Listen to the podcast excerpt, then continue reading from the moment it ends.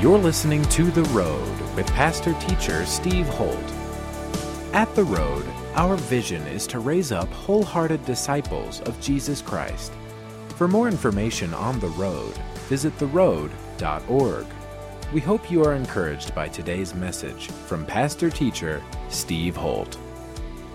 Tonight, I want to talk about, we, we've talked about different spirits, we've talked about an outlook that leads to breakthrough. But tonight, I want to discuss this whole idea of an impossible situation. What do you do, and we all have this from time to time in our life, when we come across something that is maybe health wise, or financially, or relationally impossible? You just don't see a way to get through this thing. And so I want to call it the way of impossible breakthrough. The way of impossible breakthrough. That there's actually a way all through Scripture, from Genesis to Revelation, through impossible situations that, that God wants to show up on. And as a matter of fact, He majors in it. it you, you could say that a thesis of the life of God in a man or a woman's life is how to help you break through impossible situations. So, so last, last night we talked about the nevertheless spirit. And the nevertheless spirit is, has, is a little God with giant problems. And then there's a breakthrough spirit, which is a big God with pygmy problems. It doesn't mean that there aren't giant problems for the person who has a breakthrough spirit. It's just that their God is bigger than that problem, and it and it kind of it kind of shrink. You know, who shrunk the kids? Remember that that movie? Who shrunk the, Who shrunk the problem? God did. That's what He does. He shrinks problems. So today, I was with a person who was sharing his story of shame, of brokenness, and in our discussion, he began to share about this thing that at times comes over him that's so despairing that it seems like the only way out is to commit suicide. It's just that depressive, it, it's that heavy. And immediately I could relate to that because back in the 90s, I went through a period of panic attacks and anxiety attacks that would just come over me. And at one, in one particular situation, it was really bad. Liz was with me, and we were in Southern California, and I literally balled up into a fetal position and wept for three or four hours straight. I was just overwhelmed. And then I could feel it coming in the years that followed. And it took about three more years before I was finally set free from this thing. Well, today, he and I were relating because I could relate so much to what he was saying. His was way worse than mine, so I didn't want to overly empathize like I had. Oh, yeah, I know what that's like because I don't know what that level of, of attack and maybe even demonic presence is like, but I knew a little bit of what it was like. But today I had I, have got a new term. I don't even know. It's probably not even a term. I'm going to make it up. It's a Steve Holt term now. It was a shame attack. So I've never heard anybody call something a shame attack, but it was a shame attack. And what I mean is, it's, and you guys, everybody here, I think you're going to know what I'm talking about, where you get diminished uh, momentarily. You're just going through your day and you're doing just fine. And then suddenly something happens and you feel like, man, I'm a loser. I'm, I'm just, I'm such a schmo. Um, I can't believe that happened to me. I can't believe I let that happen. I can't believe that that this person said this, but yeah, it's true about me. That's the way I am. And that's a shame attack. And suddenly you just start spinning into kind of emotionally and psychologically and spiritually out of control. And nobody notices but probably but you. But before you know it, you were happy, you were joyful, and then this shame attack comes and you're just beating yourself up. You're not thin enough. You're not good looking enough. You're a failure. How could you be that? I mean, how could a person, how could you be, what do you think? You call yourself a Christian and you did that? I call that a shame attack. But I want you to know something that today I said to myself, I said, I'm a, I'm a child of God. I'm a disciple. I'm a wholehearted disciple. I'm called to be a pastor. I'm called to be a leader. I'm called to be a good dad. I'm called to be a good husband. I'm called to make a difference. I'm called to make an impact. I'm called to change people's lives. I belong. And I'm right where God wants me to be. And I'm going to press in. And I'm going to reach in. And I'm going to discover the power of the Spirit right now. And lifted. The reason I say that is because sometimes those kind of situations are the impossible situations that we face that some of you, including myself, it gets the best of us and it drives us down. And if you have enough, if you string out enough of those, you can live in a state of despair. And I want to say that it's possible to have shame resilience and shame anointing to break through that, but you have to renew your mind. You have to say stuff to yourself. You got to say it and say it and say it until the spirits leave. So, I want to look at a situation in Scripture, Mark chapter 9, which by anybody's est- estimation is an impossible situation, and Jesus comes through with a breakthrough. And I think we can see here this way of impossible breakthrough through the life of Christ, and he did this often. But this one's unique in what he teaches is about breakthrough. Because 90% of believers never experience impossible breakthrough because we give up too early. It, it, it gets tough for us, and we kind of have that oh, sera, sera sovereignty thinking. Oh, said ah, said sera sovereignty thinking is, well, it must have been God's will. I'm so sick of hearing that. And I guess if you put me on a scale of Reformed, Calvinistic, Arminian free will, I lean more toward being a Calvinist. So I believe in the sovereignty of God. I'm probably a four point, not a five point. I might be 3.7%, um, you know, on the five scale of the tulip. But the reality, most of you don't know what I'm talking about, so don't worry about it. I'm going to teach systematic theology sometime, and you'll, oh, I know what he was talking about when he said that. But for now, it's this lackadaisical, kind of lazy attitude toward things that are going to take a fighter to get through. And we just say, well, it just must have been God's will. When God's saying, no, I want you to fight through that thing. We can break through this thing, but we just would rather, you know, watch our TV than fight in prayer. And so, and so we don't experience breakthrough in the impossible because it's so much easier not to. So in Mark chapter 9, we have a boy that, or a young man that's mute. And Jesus is off doing something else. He's, he's, he's separated from his disciples.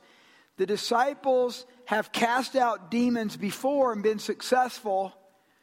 And so they're trying to cast out this spirit, this mute spirit out of this young man, and they cannot do it. And Jesus comes upon the scene. Verse 14. And when he came to the disciples, he saw a great multitude around them and scribes disputing with them. Immediately, when they saw him, all the people were greatly amazed and running to him greeted him. And he asked the scribes, What are you discussing with them? Then one of the crowd answered and said, Teacher, I, I brought you my son who has a mute spirit. And wherever it seizes him, it throws him down, he foams at the mouth, gnashes his teeth, and becomes rigid. That's a pretty impossible, it's a pretty severe case. So I spoke to your disciples and they that they should cast it out. So I think the disciples thought they could because they had. They had a track record of success on this but they could not. He answered him and said, O faithless generation, how long shall I be with you? How long shall I bear with you? Bring him to me. So, Jesus identifies faithlessness as the issue. And it seems like he's actually kind of exasperated by it. Then they brought him to him. And when he saw him, immediately the spirit convulsed him and he fell on the ground and wallowed, foaming at the mouth. It's, it's not getting better. So he asked his father, How long has this been happening to him? And he said, From childhood. So this has been a long time. And often he has thrown him both into the fire and into the water, destroy him. But if you can do anything, have compassion on us and help us. The operable word here is, but if you can do anything. So, pretty impossible situation. We've got, and this is the problem with demonization, is it's sometimes hard to know where demons end and mental illness begins. Where does mental illness end and demonization begin? And, and I just think it's all true. It's all there because we're so closely tied up mentally, emotionally, uh, psychologically, and spiritually that it's hard to know. And so this spirit has enough control over the young man that wherever he goes, it could just happen to him haphazard but there's probably, I mean, there's probably some real trauma in this young man's life that created an avenue and an opportunity for this spirit to, to come upon him when he, was a, when he was a young man. When we were living in Okinawa, Japan, we came across this couple who, the, the Wada, Wada san family, who had a child who had uh, spina bifida. And so they had to carry this little child everywhere and had a very deformed face and was kind of like this and would never sit up. And so the family would come. And even though what I was doing was a collegiate ministry, they were in their 20s, they would still come. They, uh, they kind of became these groupies that hung out with us, and they'd always sit in the back with this child on a towel. And the wife got pregnant and Wade-san came to us one day to, to show us a, a sonogram that showed from the sonogram that this child seemingly didn't even have a nose. And it, was a, it looked like it was going to be a repeat of what had happened with the last child. About 10 years ago, we were, um, we were living in Black Forest, we live right now. And I'm telling you, man, you have a lot of kids uh, you got Hassels know this. You never have enough money. I mean, you're always like they they eat way too much, you know, and it's like whoa. And I've been at their house when we've had a meal, and and it's like seriously two weeks worth of food, three weeks worth of food consumed in one night.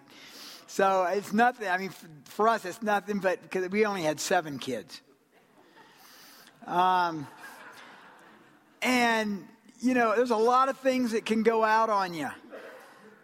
Your electricity can go out, okay, light candles. You know, your water heater goes out, okay, cold showers. Um, and I could go down the line. But there's one thing that's pretty important, and it's your septic tank. And when your septic tank goes out, that's not good. It's really not good. And uh, even though, and we, and we live in the woods, so we do have more options than suburban people have. But we ran out, our septic busted. If we found out it's like a million years old, it was like there was a car down there that whoever was there before used to use. I guess they just drained the pipes right into the, you know, the dashboard, and then it rolled down the dashboard in the front two seats. Then it took up the back seats, and then there was no more. Um, there, there was no more room trunk, you know, drill into the trunk. We can fill up the trunk. Oh, something like that. It, it wasn't a car, but it, that, that's not a bad idea. You know, if you've seen one of those these things, man, I mean, a car would work great. You know, just running out some windows and stuff into the field. But we had no money. We, were, we only had thousand dollars, and it was going to cost five thousand dollars to fix, and we needed to fix it. So we come across these situations, men and women, these impossible situations where we don't have resources to fix it.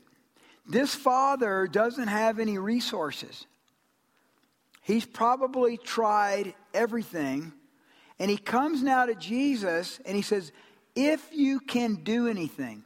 And I like what Jesus says in verse 23 because it's not, the English isn't fair to what he's actually being facetious about. Here's what it says in your English Bible Jesus said to him, If you can believe, comma, all things are possible to him who believes. Here's what it really means in Greek. What he's saying is, Are you saying to me, are you saying to me, can I believe? Is that what you're saying to me? Are you kidding me? With God, all things are possible.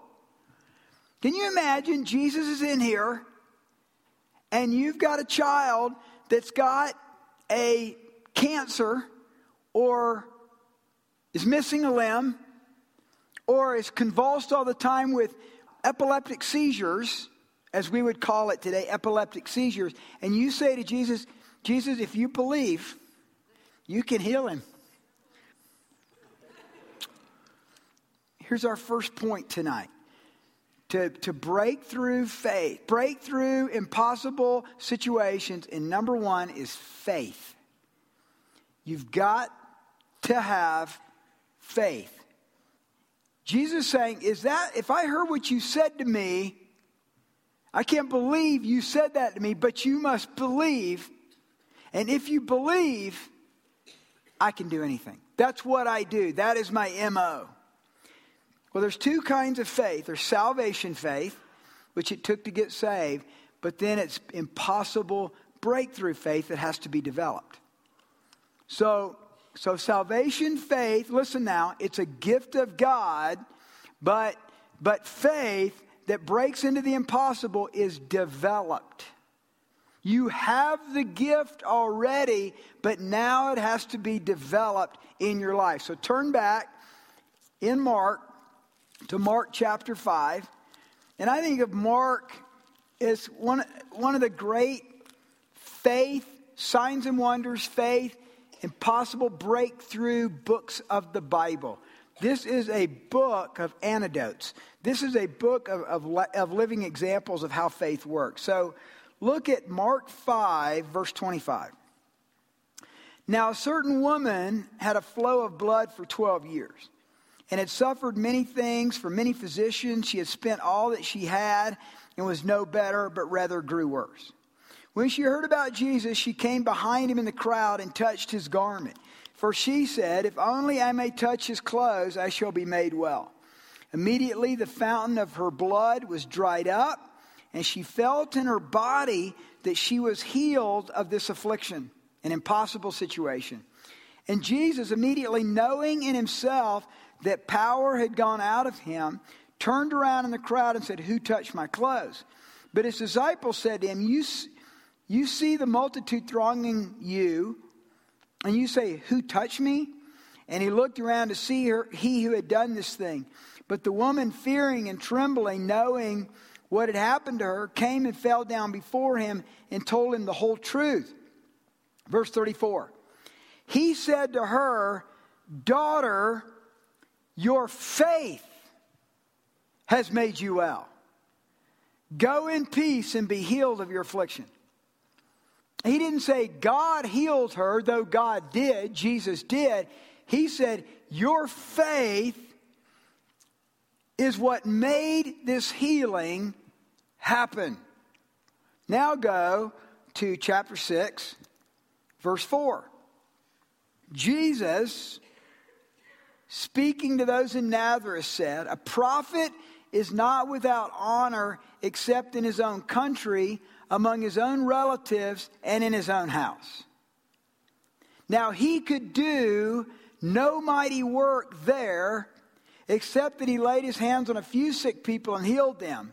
And he marveled because of their unbelief. Now, in some of our houses and in some of our families and some of our lives, God cannot work in you. God cannot work in your marriage. God cannot work with your kids. God cannot work in your family. There's churches. God can't work in those churches because of their unbelief. Because of lack of faith, God's knocking at the door. You realize that Revelation 3:20, behold, I stand at the door and knock. If anyone hears my voice and opens that door, I will come in him, is written to Jesus knocking on the door of the church. We often use it as an evangelistic passage. I know I do, but that's not primarily the context. The context is that Jesus is knocking on the door of the church. He wants to get into the church. He's knocking on the door of your house and he wants to get into your house. He wants to rule over your house. He wants to do miracles and, and impossible things in your heart, but because of our lack of faith and because of our unbelief, he can't do any works there. And so here's this woman who's so desperate with this hemorrhaging, this flow of blood, that she breaks all protocol, fights her way to, to the front, grabs the tassels of his robe, and, and the power of God comes through because of that little bit of faith that she had, that desperation faith, that, that fighting faith that's within her. So here's the first thing faith. Faith. Got to develop faith for God to do the impossible. And So we ask, how do we develop this kind of faith? I think it's two things. There's probably 10, but I'll give you two. One is the Word of God. You, you, we develop faith by reading and reading and reading and meditating and studying God's Word, being in God's Word. Men and women, be in God's Word as much as you can every day.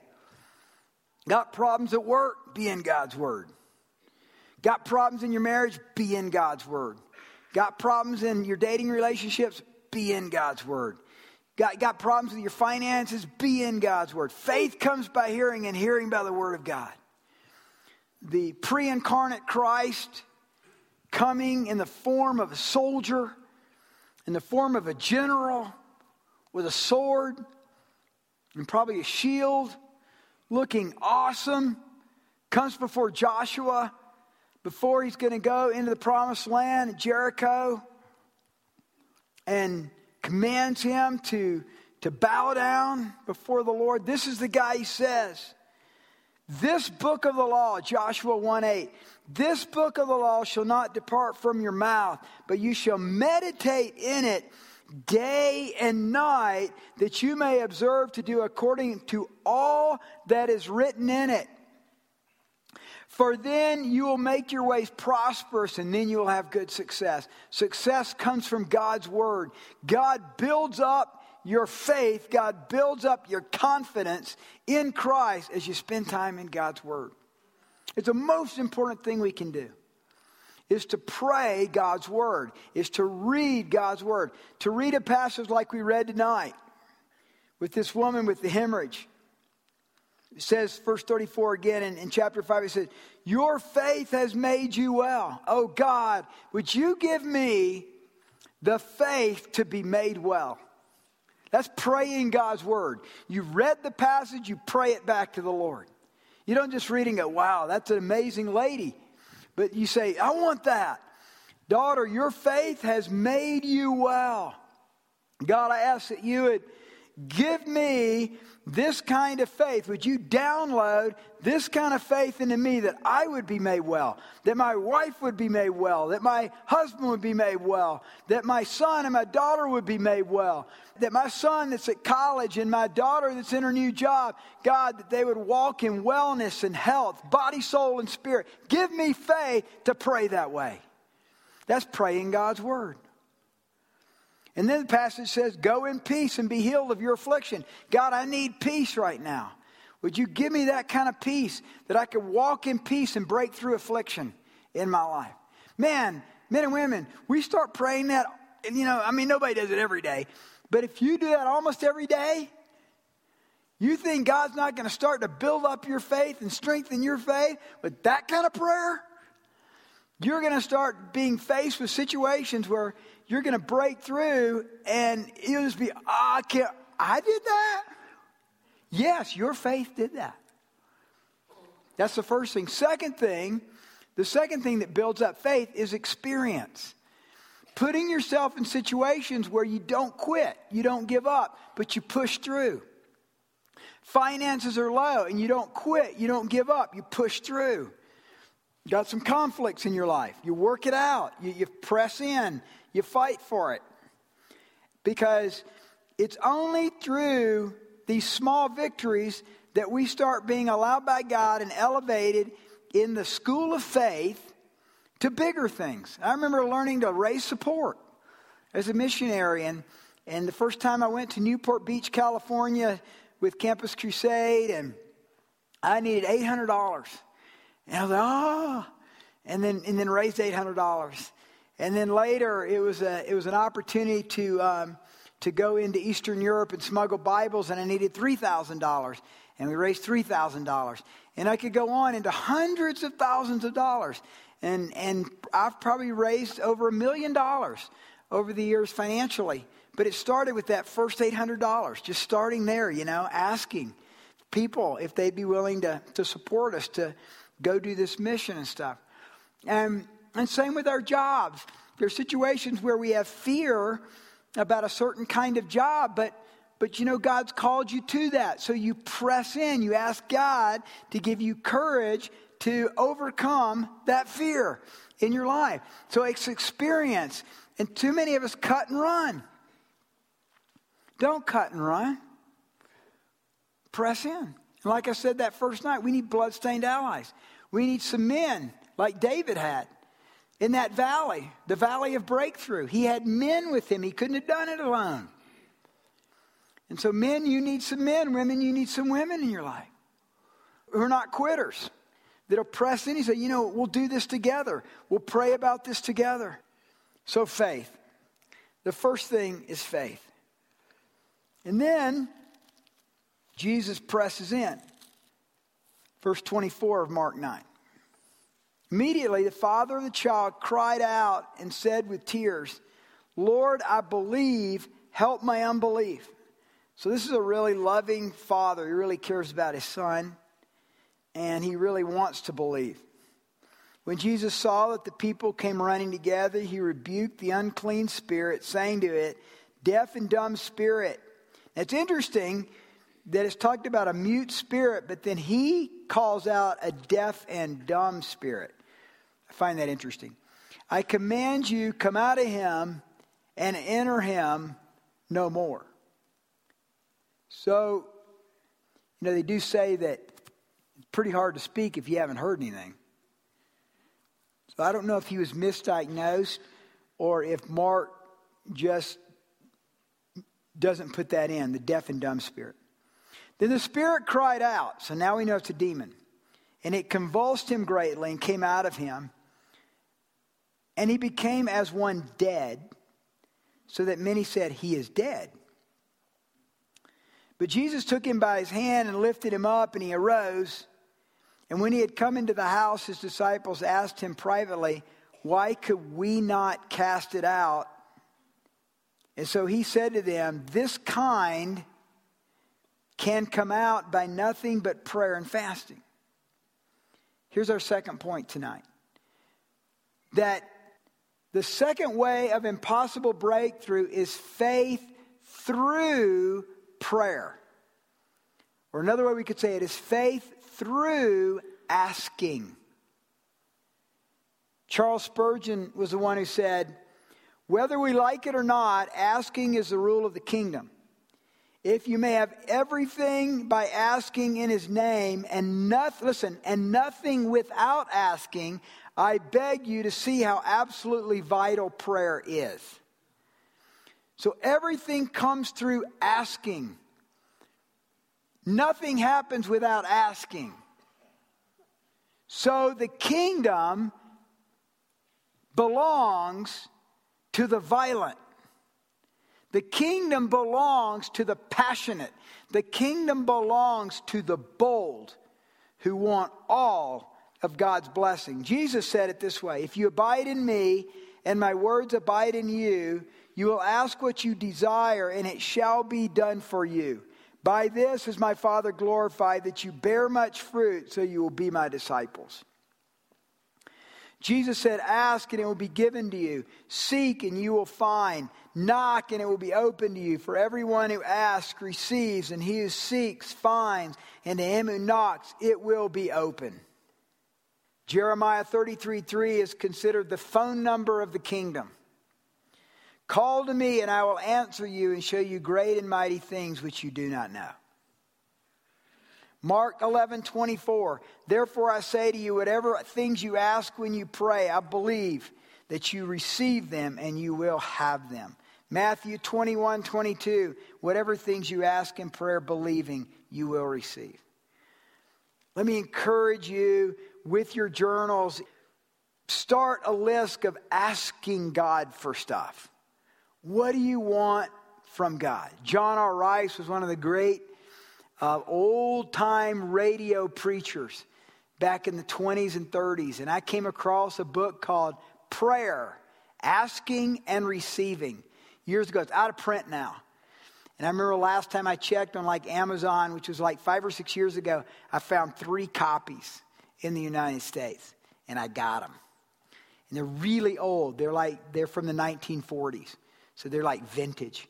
But I love that book because every chapter, it's this thick, is all about asking and receiving from God. And he says that's what prayer is. Prayer is asking. It's funny. I, I was putting in, I was trying to find an, another good quote on asking from God today. And you know how when you put in like quotes and stuff, you'll get these images? You know what I'm talking about? Where it's got like people made posters out of them. And I saw this one that said, prayer is never asking and da da da. And like, said that? And it was Gandhi. You know, so, okay, so the Hindus say don't ask. As Christians, you're supposed to ask. You ask for what God, you, you go to God and you ask for stuff. And do not be shy about it, but cry out to God for your finances. Cry out to God for your marriage. Ask, ask, ask. Jesus says it all the time. So then he says, thirdly, third way of impossible breakthrough is faith through prayer and fasting. Prayer and fasting. Now, for many of you in this room, this seems impossible. How in the world could you ever even miss a meal? I hate fasting. But I discovered fasting back in 1978. In 1978, on the gymnastics team with Athletes in Action, I was training with them. Several of them were Olympians. They introduced me to fasting. They were using it more from the perspective of um, physical training and gymnastics and stuff. But then later, over time, uh, began to discover the spiritual value of fasting. Jesus fasted and prayed. The disciples fasted and prayed. The Old Testament saints fasted and prayed. Um, the early church fasted and prayed. It, it is a formula for breaking through impossible situations fasting and prayer. Do not ask me how it works. I don't, I don't have a clue how it works. I remember being around a bunch of Koreans years ago, and they fast and pray about everything. And, and, and I met some people that were like 80 and 90 years old that were that just finished 40 day fasts and, uh, and beaming, just happy as a June bug in spring. They were just so happy. And they were praying for relatives to get saved, fasting and prayer. Koreans are just, Koreans are, um, are just animals for the kingdom. They really are. And I remember they used to put me under the pile all the time on my team in Japan because they were always fasting about something. I see, well, we'd be having all this food, you know, at staff meetings, and my Koreans aren't eating. Okay, what are you guys fasting about now? I'm just, I'm fasting for uh, Yuko to get saved. And okay. Um, and the next week, you know, it's that that Kazu would get saved, and I'm like, I felt like such a such a bloated, you know, soft American, and these these Koreans, they're they're getting everybody saved left and right. Um, but fasting and prayer, there's something powerful about it. It's it's um, I don't know, it's a key of the kingdom. So there's this family, and they've got this, this baby who's got spina bifida. They've just, uh, they come up and they show us, Liz and I, the, uh, the sonogram that shows it looks like they don't have a, a nose or anything. So would you pray? So we decided to fast and pray for them. So the whole ministry began to fast and pray for the, the Wada San family. And the day came for that baby to be born, and that baby was totally healthy in every way. And Wada San talked about when that baby came out, they started weeping. The doctor started weeping. Nobody, nobody could believe what had happened the power of fasting and prayer. And I mean, we just went ballistic. Everybody was so excited to see God's miracle working power. So, no septic. Not good. And so we come to get the family together. We fast and pray. We need $4,000. We're fasting, we're praying, we're calling out to God. And one day, I think third or fourth day, the knock at our door. We go to the door, and it's one of our neighbors. She's a believer.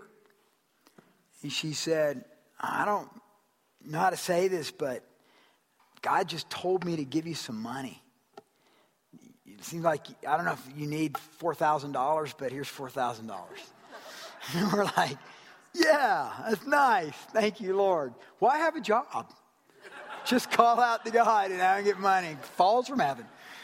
Um, we were in Okinawa one time and we were praying, and we had been there for about um, nine months, and I don't think we had seen any of the young people in Okinawa get saved. And we began to fast and pray, and I brought in this evangelist guy to, to come and speak, and I picked him up at the airport in Naha. We were driving back. The guy was with him just happened to be Korean, and he was sick as a dog. This guy was so sick, and he was sniffly and everything. Oh, great. You know, we're bringing him to our house. And he walks in to our house, and we had been fasting and praying for 21 days. So this is a 21 day fast. And when he crossed over the threshold of our house, he goes, What is that? What is that? And I went, What? And he goes, uh, he didn't say, I want to say dude, because that's what we say now, you know, dude. He said, he didn't say dude in the 80s. Um, he said, I'm, look, I'm just better, man. I've been sick for a week. And as soon as I walked into your house, I got healed. I felt it come on me and I just got healed. And we're like, nice. That's, that's great. And over the next 21 days, 50 Japanese came to know Christ. Just crazy. And when we started, you know, we, when we started this church, and we went over and um, we were uh, 40 nights here in the, and, and we fasted and prayed intermittently, but God spoke to us during that time, didn't He? For you that were part of that. So there's something about fasting and prayer. It's a tool of the kingdom. And if you're facing an impossible situation, if you're facing something that's really entrenched, I mean, it's a really entrenched thing, and, and you can't break it off, I challenge you to consider asking God, Lord, what would you have me do? How many days would you have me fast and pray? But when, but when you do it, instead of eating, you take that time to pray. You take that time to get into God's Word. And I don't know if what it is, it seems like God, when He sees us, willing to sacrifice the very basics of, our, of, of the needs of our life, which is food and water, um, or food and drink. I'm not saying fast from water, but, but food and drink. It's like it gets God's attention and He moves. So, folks, it's a great truth. It really works. It really works in the kingdom. So, Father, we just thank you for tonight. And we thank you, Lord, for the fact that you want us to walk with a faith that works through prayer and fasting and that and that we can see breakthrough in impossible situations with this tool of the kingdom. So Father, I pray for faith right now to be released in this room, faith over this congregation that they would begin to believe you that they can see impossible breakthroughs in their life through fasting and prayer, through building up their faith in Christ, through reading God's word, spending time in God's word, praying God's word. God, for some here, there's some situations that you're going to speak to them uh, about tonight that is going to release faith and belief into their hearts to fast and pray until they get that thing that they're asking for. So we bless this congregation. We bless us tonight, sons of the kingdom, daughters of the kingdom. In the name of Jesus, amen. You've been listening to The Road with pastor teacher Steve Holt. We hope you have been blessed by today's message. To connect with us further, visit theroad.org. If you are walking through a difficult time, we want to pray for you. Go to theroad.org, click on the Ministries tab, and go to our prayer page to send us your prayer request. Thanks again for tuning in today, and be sure to listen to the next edition of The Road with Pastor Teacher Steve Holt.